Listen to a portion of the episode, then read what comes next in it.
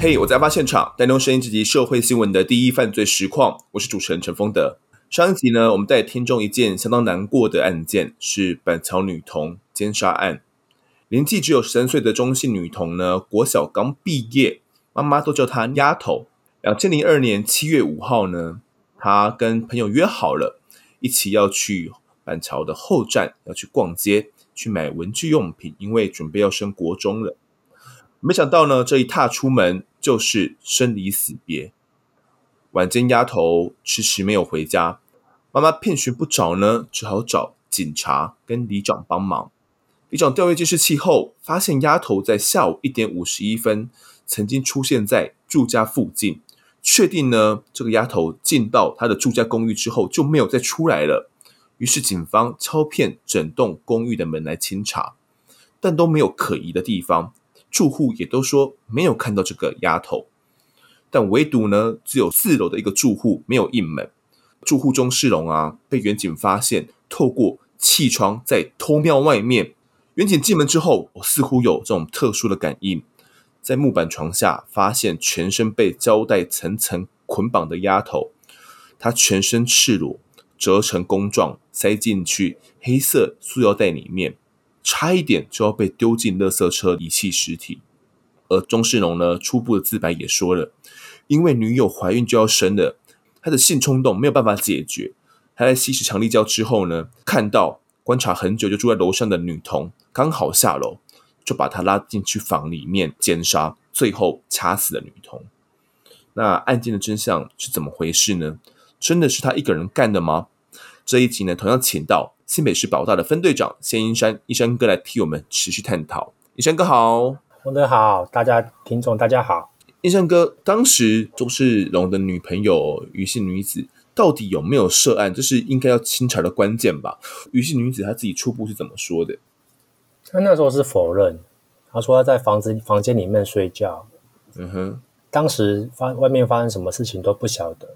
她直到说，她说要直到警察。进到房间，然后找到尸体的时候，他才知道发生了什么事情。这样，我们当时会为什么会这样怀疑他呢？比如说，为什么这个余姓女子有可能会涉案？那既然他都说，呃，他的全程都在睡觉，也有可能真的是怀孕比较累啊。那我们怎么会去怀疑他呢？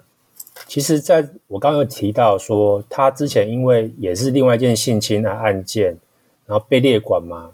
对，那时候性他性侵一个高职女生的案件。他的女友也是共犯之一，然后很巧的是，那件案件的犯嫌，他的女友有因为被起诉的原因，也是就是替他帮忙他男友性侵其他女生，然后为了要毁灭证据而帮忙洗洗把衣服洗掉，所以发生这件案件也是同样的状况，衣服有被洗过，所以我们当然就会怀疑说女友有涉案这样。女朋友余姓女子之前。就有曾经帮忙湮灭证据的这个记录就对了。你们当时，的你们警方一调资料就知道了嘛？可是钟世龙他却一直说没有、欸，诶他都说女女友也是全程在里面睡觉，所以他本来被不起诉处分啊，因为又有查到这些相关的资料之后，给检察官，检、嗯、察官就根据一些其他的证据。嗯，来起诉他，于姓女子就对了，就给他湮灭证据的方式，就是要给他起诉这样。当时就依照这个湮灭证据，还有这个侵害尸体罪了。那我们后面是有怎么样去给他排除吗？还是确定说他真的有犯案吗？后面就是检察官他们去办案。其实我们站在警方的立场上，跟检察官是一样的，是觉得他是有涉案的。所以后来看到报纸报道说，这个女友后来被判无罪。所以我们也很讶异，可是我们还是尊重法院的判决啦。嗯，为什么会怀疑这个余姓女子呢？原因之一也是因为钟世龙女友有没有涉案的这一部分，在测谎其实一直是没有过的。那个时候检察官因为这样子才有把他起诉，但是最后因为余姓女子成功的通过测谎，法官认为既然通过测谎，那判这个余姓女子无罪了。那至于钟世龙呢，他的最后下场是怎么样的？其实当时检察官认为事证很明确哦，在案发过后两个月就起诉了钟世龙。当时还有一段小插曲哦，呃，原本是有三个法官啊抽签说看谁要来审这个社会注目的重案，哦，那偏偏是由当时怀孕四个月的这个邱姓女法官抽中的。啊，她其实当时这个女法官已经可以请调民事法庭哦，避开这个案件的审理，但她后来呢婉拒调动，坚持呢要来审完这个案子。或许也是因为觉得说未来自己要当妈妈吧，那也有可能是想要透过自己的审判，想要去还给家属一个公道。到隔年二月的时候，在宣判日当天呢，是他预产期的前一周，女法官呢，她以钟世龙冷酷无情、手段凶残、毫无人性为理由，哦，判处他死刑。宣判之后呢，邱法官说，他之前也有审理过不少重大案件。也曾经判过死刑啊，虽然这一次是怀孕中去判死，不过他还是平常心去面对哦。他还说：“我终于可以放下重担，放心的去生小孩了。”一审呢，这个法官的判了那个钟世龙死刑；二审同样维持原判决，判处钟世龙死刑哦。全案上诉到最高法院之后呢，驳回上诉，钟世龙被判处死刑确定。隔年呢，法务部就签署了执行令哦，就枪决了这个钟世龙。钟世龙很快的就枪决伏法。其实这个案件，嗯，你说单纯吗？我觉得是蛮单纯的。其实过程当中没有太多的曲折，钟世龙也很快的去呃认罪了。但钟世龙的死亡呢，其实并没有让丫头的母亲因此减少她的痛楚哦。就是丫头的死亡对母亲来说就像是噩梦一样啦。你想跟你跟这个妈妈啊，你跟她有过接触吗？没有跟她接触过，可是我学长有。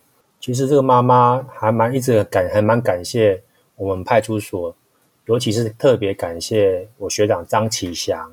那天小女孩出殡的时候，对，我学长有还还有去送她，有点懊恼的认为说。没有及时阻止他被杀害。其实，虽然我们知道发现他的时候，其实一定来不及。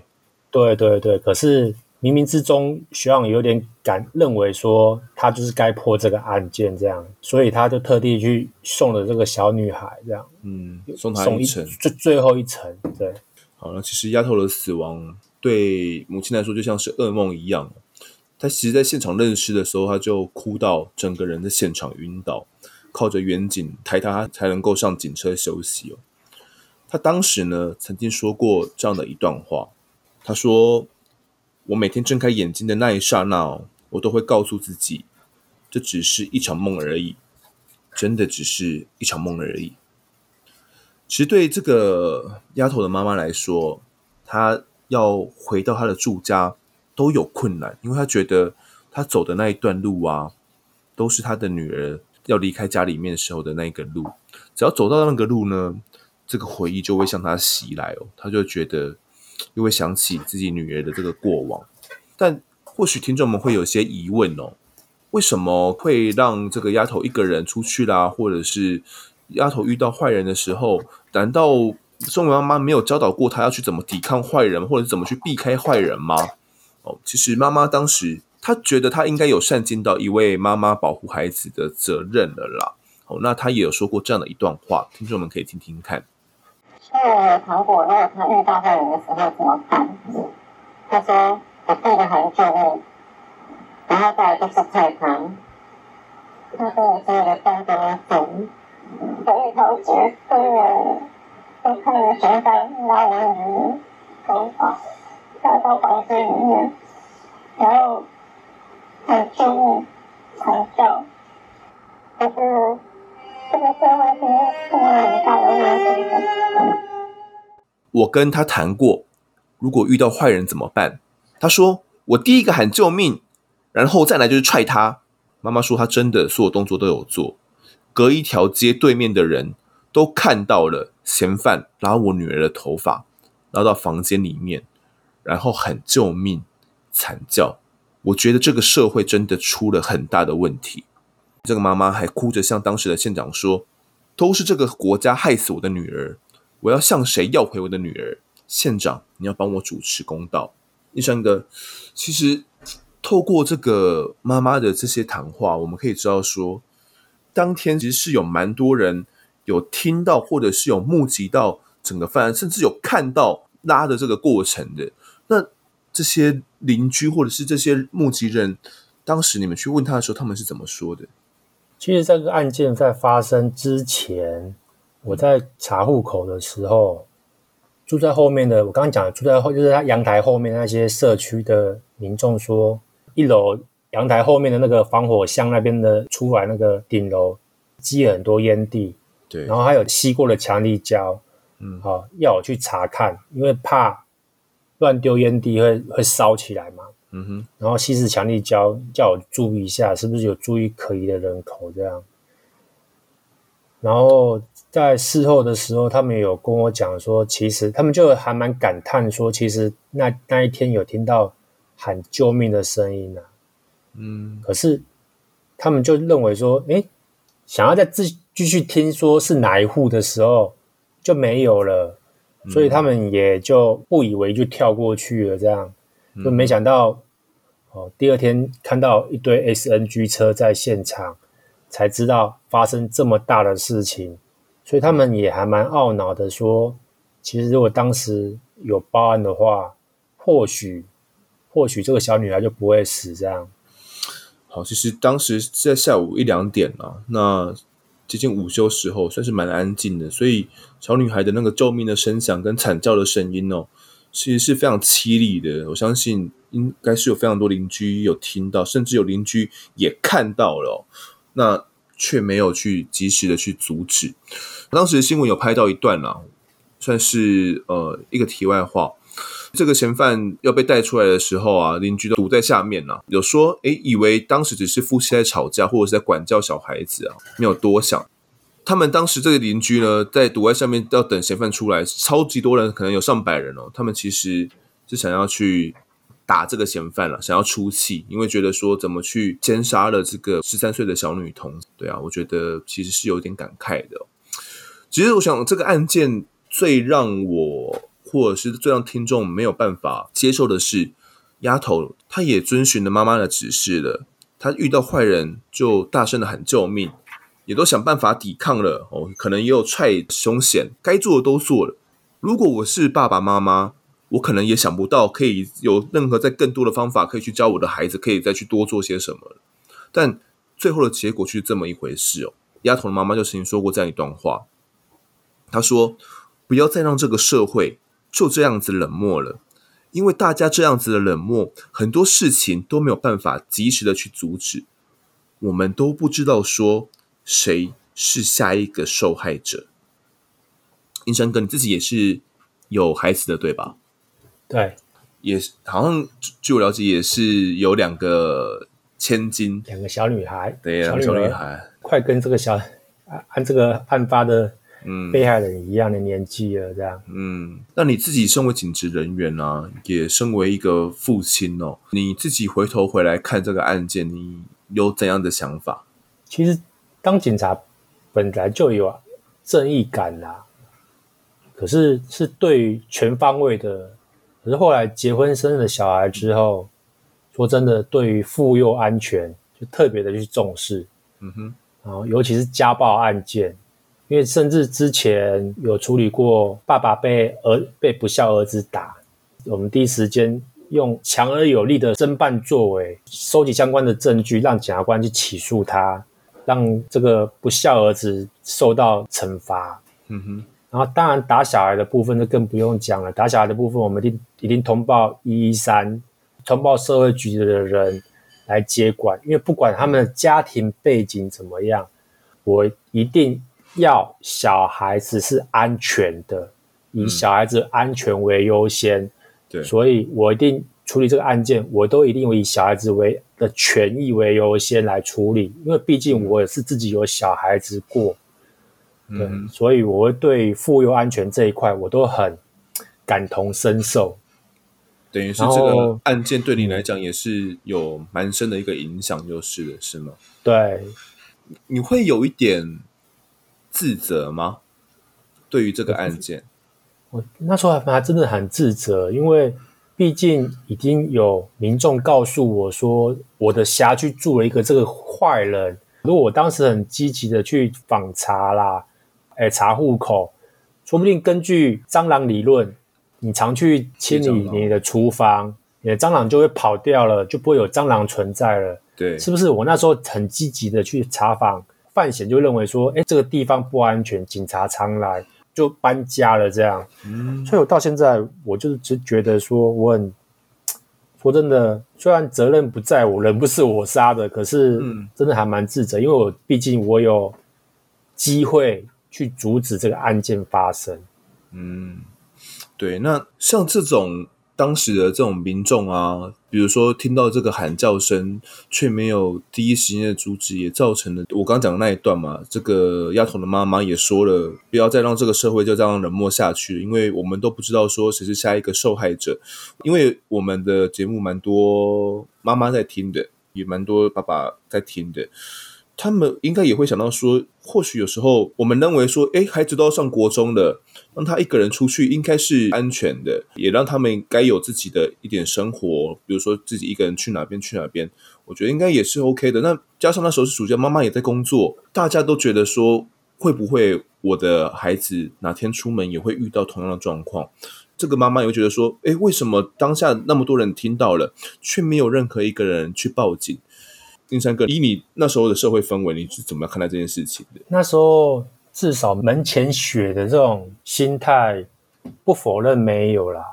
嗯，可是现在说真的，幸好现在社会在进步，然后也幸好媒体也一直在宣导，嗯，宁愿鸡婆啊，也不要不要遗憾发生。所以慢慢的，民众都越来越鸡婆。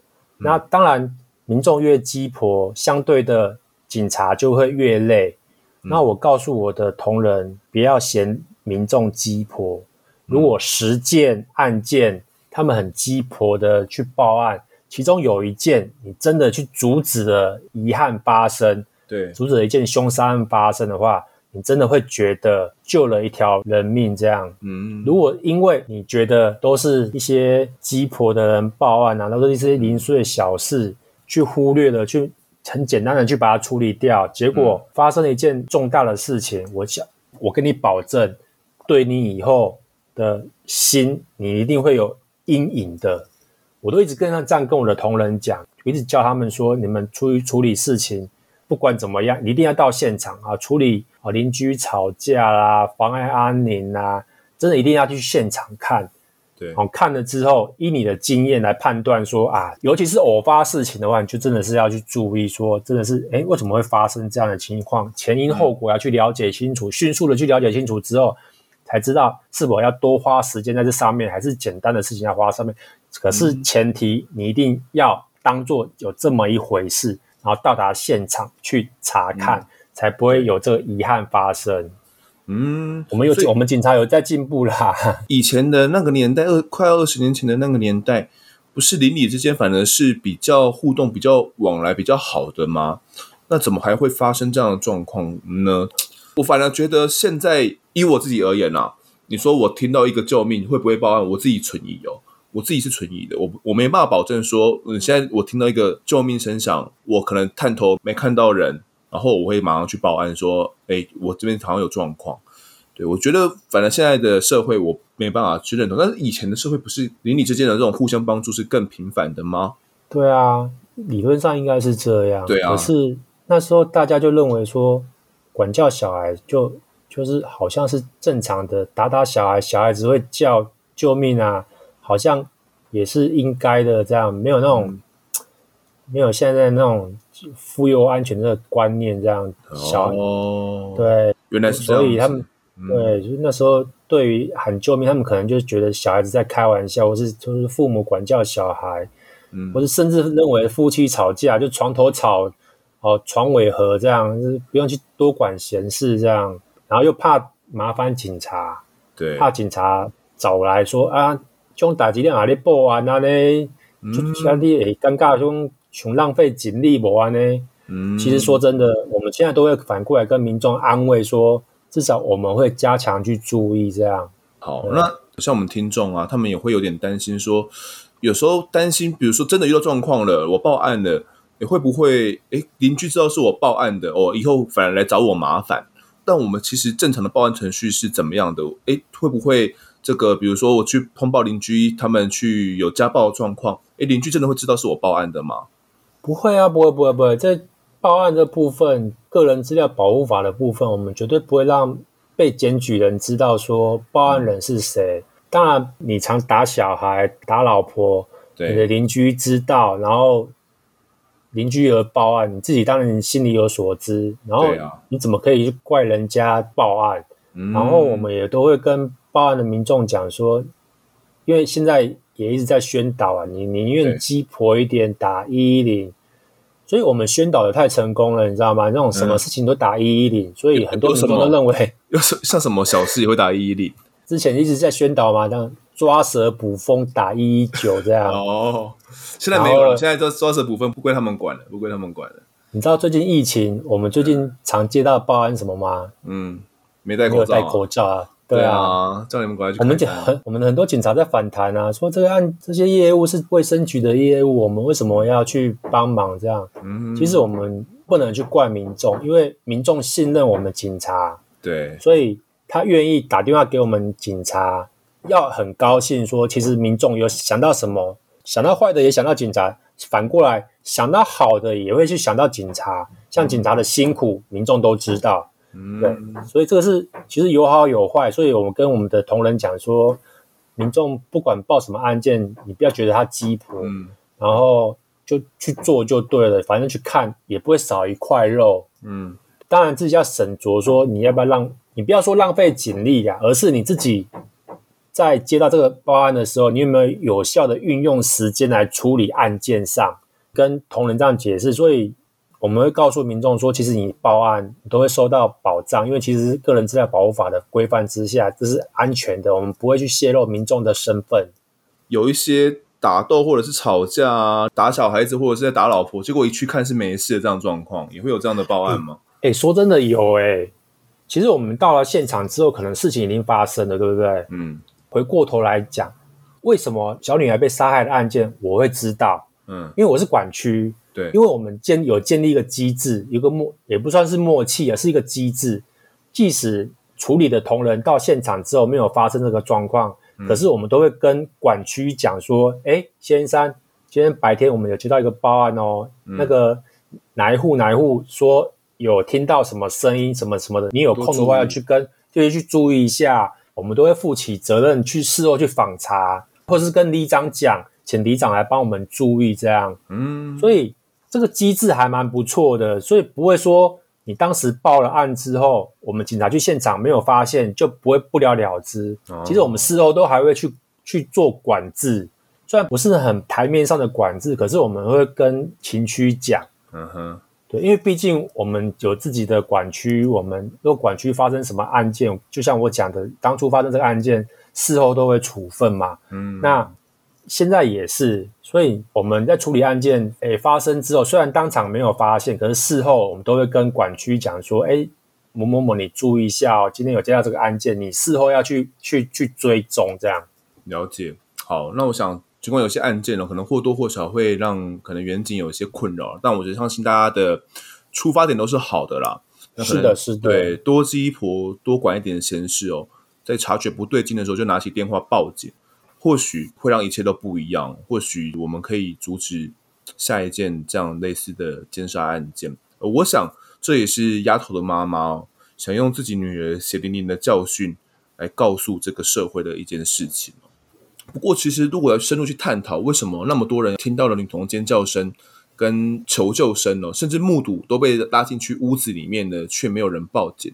我觉得可能要跟呃听众们来提一下，呃一个旁观者效应哦。可能或许听众们听过旁观者效应，那我这边简短解释哦。呃，我举个例子哦，比如说我在周末啊，马路上在要过马路的时候呢，听到一声巨响。两台摩托车呢，就突然这样撞在了一起哦，然后骑士双双倒地了，我感觉蛮严重的哦。瞬间呢，我吓坏了，然后我看了一眼附近的人呢，感觉他们哦也都被这个突如其来的景象呢，也都吓坏了，也都愣住。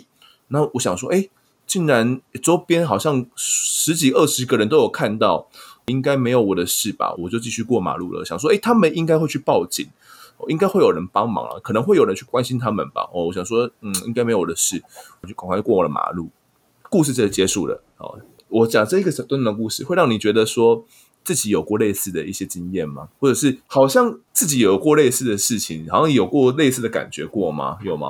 有诶、其实还蛮多车祸发生。听勤务中心在无线电里面喊的时候，喊的很简单，嗯、以为是小车祸，就一到现场。居然是重大车祸，甚至是接近死亡的车祸。嗯，我们那时候就会很讶异，说怎么可能这么严重的车祸？勤务中心是用很平淡的口吻对来指挥我们，因为其实我们有时候听勤务中心在无线电喊的口气，就会知道说案件的严重性。对，如果喊得很急很快，嗯，我们就会知道说大概有民众很多民众打电话报案说。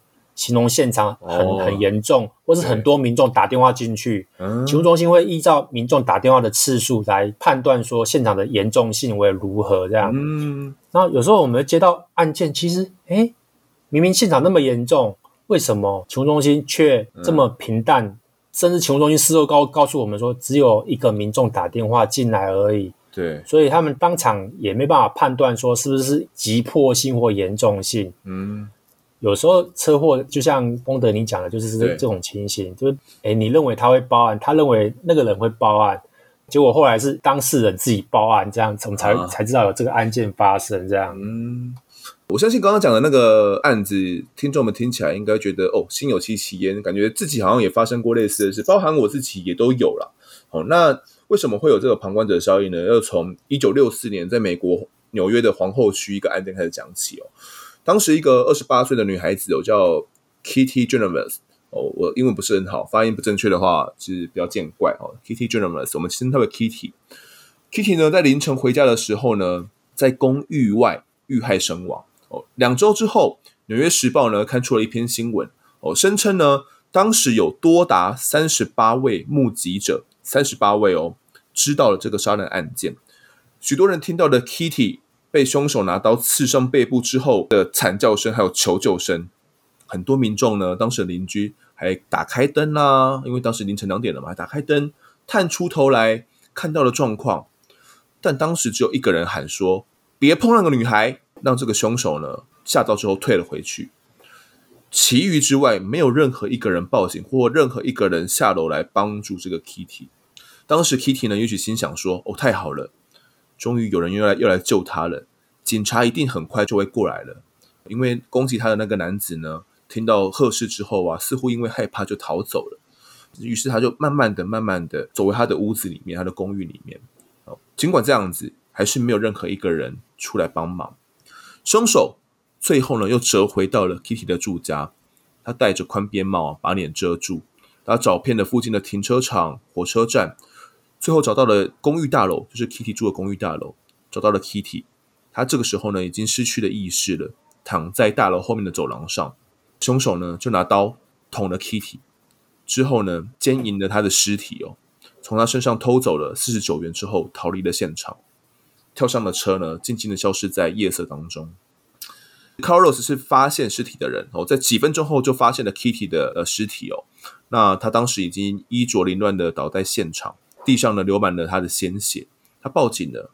后续没多久呢，这个 Kitty 被送上了救护车，但明显已经死亡了，也回天乏术。Winston Moseley 哦，在六天之后也被逮捕。他其实是一个有结婚有妻小的男子哦。那他当时想要杀人的原因，只是因为他想杀了一个女人哦，因此他就是离开了住家，犯下了这个案件。他坦承行凶过程确实有受到阻碍哦，因为那个男性邻居的呵斥。让他曾经一度抛下进行到一半的任务，开车逃跑。但他说，当时他有种感觉，告诉他说，这个男生呢不会下来帮忙，他会马上关上窗户，回到床上睡觉。他有这样的感觉。而接下来的发展呢，也确实如他的感觉一样，没有任何一个人报警，也没有任何一个人留下来帮忙。纽约时报后来就写了这篇报道嘛，他的标题是写说：震惊警探。三十七人目击谋杀却未报案，冷眼旁观女子被杀。哦，这三十七人是有误了，最后面改为三十八人。哦，那 Moseley 这个凶手的名字呢，在报道里面被简单带过，但整个新闻的重点是放在冷漠而且冷血的三十八名皇后区的居民。记者呢，用影射的方式痛批他们说，这些戴着好面具的善良面具的这些市民啊，实际上是冷酷无情的帮凶啊！足足有超过半个小时的时间，这个三十八名受人尊敬、受奉公守法的好市民呢，眼睁睁看着一个凶手在他们的社区里面性侵杀人，他们甚至连打电话报警都没有做，只有一个人呢，在女孩子被杀之后，才终于打给警察。这件事情在报道刊出之后，引发社会哗然了。大家想说：“哎，对啊，如果当时有任何一个人帮忙报警或帮忙的话，Kitty 就不会死了。这些见死不救的住户就是谋杀 Kitty 的凶手啊！”在这样的逻辑之下呢，这个凶杀案从一件普通的凶杀案摇身一变，变成整个大都会区，尤其是这个纽约，一个人情冷漠、对他人袖手旁观的一个悲剧象征哦。纽约时报记者后来也陆续访谈了附近的邻居。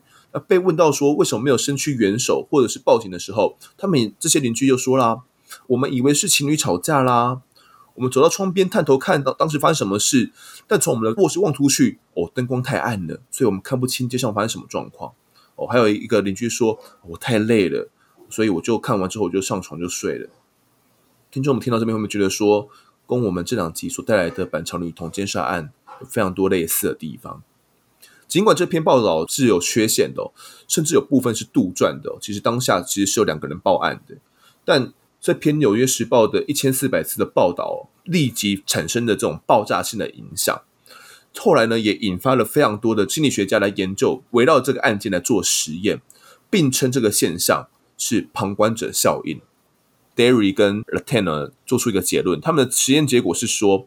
在紧急事件发生的时候，只有你跟被害人，如果你不帮助他的话呢，会让他陷入危险，甚至有可能丧生生命呢。那么你就会有非常强的责任感。但是如果除了你之外呢，还有很多人也在现场，那这个责任感呢就会被分散，感觉在场每一个人呢都会有责任，因此责任感就会比较弱。这个时候，在面对事件的发生的时候呢，就会变得退缩。哦，可能我不报案也没有关系，感觉认为其他人会承担更多的责任。这种效应呢，又被称为责任分散。哦，这是一种理论。当然，这个理论也并非完全正确。其实后面有非常多的实验，又推翻了这样的一个理论呢。各个这种心理学家都有不同流派的说法啦。但这个旁观者效应这个理论被广为流传。印象哥，你觉得女童奸杀案，我们是不是？也可以用旁观者效应来解释呢？可以这么说，是真的是符合这个理论，因为那时候的民众都认为说，嗯、反正应该有其他人也有听到，也其他人就会去报案，然后尤其又是集中有那么多的的住户在现场，虽然是白天，可是都还是有一些老人家在在家里，嗯，他们都会认为说啊，其他人一定会有听到啦，所以没关系啊，一定会有其他人报案。对，然后事后都会一定会有一个心态，就是啊，被摘了报案了，啊，早知道就报案了，嗯，就有点像以前的古时候的人讲啊，就是被摘被摘了后呀，早知道就去做了嘛，对啊，早知道就做，就真的是 just do it，就是做，觉得该做的你就去做，没有关系，不管别人有没有做，你就去做了。嗯哼，对于我们警察来讲，有一些一些处理事情的 SOP 来讲。哦，甚至一些护理人员啊，我相信有些工程师也是一样，确认、确认再确认。我们不会嫌民众鸡婆，你的打来跟我讲，我会更加确认，我再确认、再确认。你等于二次提醒我，三次提醒我。很多人打电话来给我，就像我刚刚讲的，我们的勤务中心是用民众打电话的次数来判断事情的严重性。嗯，所以这真的，你鸡婆一点，你觉得该打你就打。哦，不要像你刚讲那个理论，说这是说真的，那个理论真的是就像你讲的，真的是存在的。对，我觉得有些人啊，有人会报案啊，反正没关系啊，不缺我一个。嗯，说真的，还蛮缺你这一个。如果真的其他人也这么想的话，就缺你的 just do it 这个关键话。对，你就可能就真的阻止了一件遗憾的事情发生。好，那其实有些，比如说凶杀案呐、啊，比如说像 Kitty 的这个案子，它其实是。有非常多人看到的，那可能他也看到有人探出头来了。怎么去降低这种旁观者效应呢？也有人提出来了，说这种旁观者效应其实是可以被降低的。就是当被害人啊，当遇到这种灾害的时候，如果有看到有人有目击到的话，我们应该可以直接说，哎，比如说那个穿着紫色上衣的那个男同学，赶快帮帮我哦。这这这个时候，责任分散的这种效应呢、会瞬间消失。被害人他已经发出了明确的这种求救，被求救的这一个人呢，他会觉得要扛起这个瞬间的责任。那他也看到了对方的这种状况哦哦，所以如果大家比如说自己发生车祸哦，或者是真的有一些突发状况的时候。可以用这样的方式寻求协助，让自己可以去获得这种足够的保障。而相反也过来，如果你自己是这种被求助的人，或者是呃对方没有发生求助，但你也要知道说，旁边的人不一定会去报警。这时候赶快拿起你的电话哦，或者是马上上前去询问他有什么可以帮忙的地方。我相信我们一定可以去减少这样的事件一再的去发生。哦，那其实，在这一集里面呢、我相信一定会让爸爸妈妈会有一点担心哦。嗯，尤其是这种孩子的安全啊，外出的安全，明明只是出去，可能只是要逛个街，却遇到这样的事情。我事后去探讨了，我觉得有一个点或许是可以去预防的啦。哎，头家他们家的住了这一种旧式公寓，他那种那种是楼梯式的。当时丫头啊，她在下楼的时候就被抓进去这凶手的家里面去。像义山哥这种旧式的公寓啊，会有存在一定的危险性吗？有，不是只有我们警察在宣导，因为其实防仲业、嗯、房仲业也都一直在宣导，哎、嗯，这个公寓式的房价都比较低，嗯、有社有管理员的社区的房价就会比较高。嗯，那相对我们在处理事情上面，说真的，社有。有管理员的大楼或者是社区，真的是刑案的发生率低很多。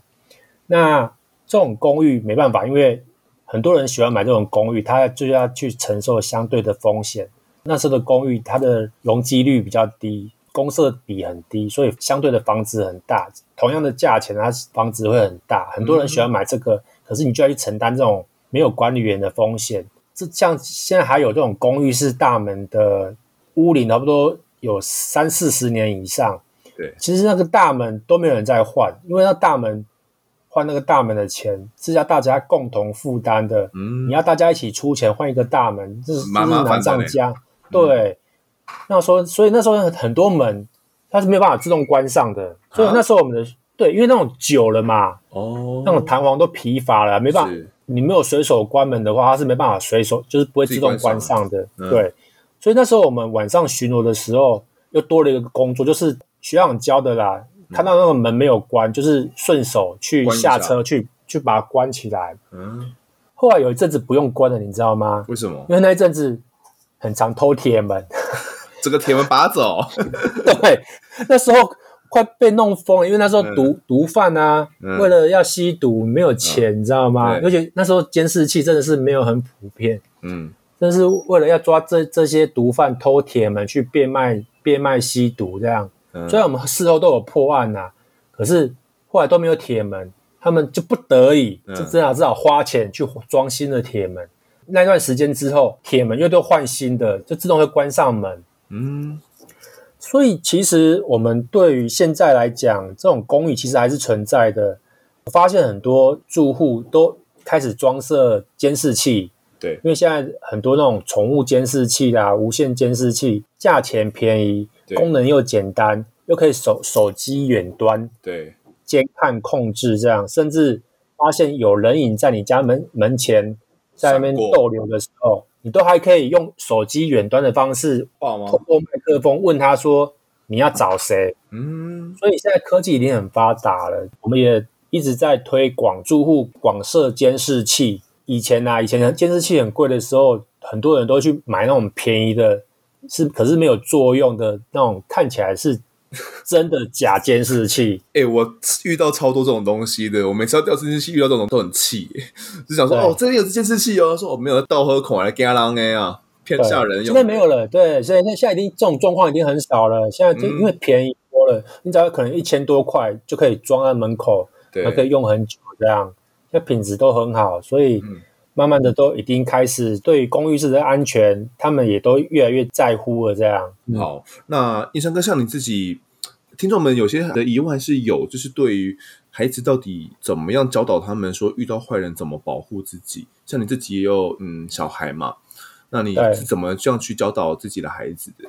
还蛮惭愧的。我 对于我对于治安真的是很有信心的跟民众讲，可是真的是自己有了小孩之后，对于妇幼安全我还是会担心，所以我让我的小孩从小就去学防身术、学跆拳，啊，保护自己，然后甚至主动的去要求学校让我们警察去宣导哦自我防身术的推广，然后跟同学讲就是自我保护的观念，胆自己的胆量要拉高，这样不用怕，遇到事情要冷静。嗯，这是也是我们警察一直在宣导的，因为尤其以前你知道吗？就是家长都会跟小孩讲说，你再不乖，再不乖的话，警察你会被警察抓走哦。对，我们后来一直跟家长宣导说，你不要教导小孩子这种观念，你应该教导说，警察是来保护你的，有事情就真的要找警察，要知道求救，而不是怕警察。嗯，我们一直在宣导这个观念给家长，这样。嗯，我们也是希望家长一起来共同，你求人、求国家，会有一些不方便的地方的话，你可以自己来要求，来自己来教导，甚至用你自己的亲身体验的方式来教导你的小孩，这种一些自我防身的观念，让他们可以把自己的安全性拉高，你自己放心，然后小孩子也可以放心，这样。所以，医生哥还是建议说，如果家长可以担心的话，可以让他们自己去学一些简单的防身术啊。对，那除此之外，如果不学的话，比如说真的遇到坏人，有一些 SOP 吗？有比如说要大声呼救啦，或者是怎么样啊？趁机逃逃离啦，有一个怎样的 SOP 吗？冷静状况之下跑，要练练习跑。嗯，我觉得跑真的很重要，而且要学会跑。像有些人遇到状况，我们教他跑，可是他不会跑。就哎、欸，跑没两下腿软了，或是跌倒了，嗯、反而因为你跌倒或跑不成功而激怒了歹徒，嗯、所以我都会要求你遇到状况冷静下来，找时间赶快跑，然后边跑边大叫，这、嗯、是我们可以家长来教小孩的一种观念，这样。对，因为毕竟我们警察自己也在朝这个方向去努力，因为我们遇到歹徒的时候，我们不一定要跟他硬干。我们先求自己的安全，与其倒退跑，不如转身跑。所以这种观念也可以让家长教小孩这种观念，就是遇到状况转身跑，好，你不要倒退跑，就转身跑，不要跌倒，然后安全的离开现场之后，赶快请求协助，打电话报警，好，不要怕警察，却觉得这种小事情要麻烦警察，可是警察真的不会觉得你这样的。打电话的动作求救是鸡婆的，我们一定会很快到达现场，然后至少没事，总比有事情发生好。OK，好，那我觉得这一集，我觉得还可以再用那个死者妈妈讲的这一句话来做结尾啦。我们在也算是宣导，我觉得嗯，这一集宣导的意义也蛮大的哦。那这句话，我觉得大家可以再听一次。他说：“不要再让这个社会。”整个就这样子冷漠了，因为大家这样子的冷漠，很多事情都没有办法及时的去阻止。我们都不知道说谁是下一个受害者，也是分享给各位听众们，或许大家会有所醒思。如果有一些。不一样的防身秘诀呢，我觉得也可以在，比如说教导小孩子一些不同的防身秘诀，也可以在我们的 IG 或者是 Apple Podcast 里面的留言，对，我也可以分享给大家，或许大家可以互相传授一下啦。第三个今天也讲了很多他自己的一些育儿的技巧，育儿吗？教导孩子的技巧，教导孩子的技巧。好，那也感谢英山哥这这两集带来的案件，谢谢谢谢丰德。最后呢，要来读一下听众们的留言。好，一个叫猫眼石的，哦，猫眼石说超喜欢，感觉主持人要做非常多功课，收集许许多资料，然后找跟当初案情相关人员现身说法，并且引导他们侃侃而谈。所以每收听完一集呢，都让我更赞叹丰德的 Podcast 相当精彩。哦，没有错，真的是血泪史啊，血泪史，就是要做的功课是真的有一点多了。但我想，这就是不止我啦，我相信做真实犯罪的人都的 Podcaster 应该都是做差不多的。只不过，呃，因为我要去邀请像印山哥这样的来宾，所以我要做的功课是确实或许少，或许多哦。因为如果你要去诱诱导他们讲出更深入了的案件的话。你其实要比他们知道的更多，你才能够问得更仔细，对，才能够问得精确，问到点上，去讲出他们呃曾经经历过的那些事情。所以确实并不是那么容易，我我一直在学习。好，那下一位听众叫做 M 七 M 七九九二二，哎，你跟我生日差一天呢，七九九二二，我是九二三。好，M 七 M 七九九二二，他说口齿清晰，资料清楚简短。他说很多这类型的节目呢，但夹杂很多聊天内容，常常为了要听案件呢，一直快转。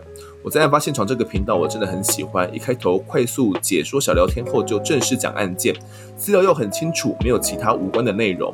主持人呢，简短清晰的口才，还请上直接对案子有接触的人过来讲说，真的很用心。很多社会事件我们都不愿发生，愿世界未来更美好。World Peace，没错，World Peace 跟我们今天的案件非常有关联。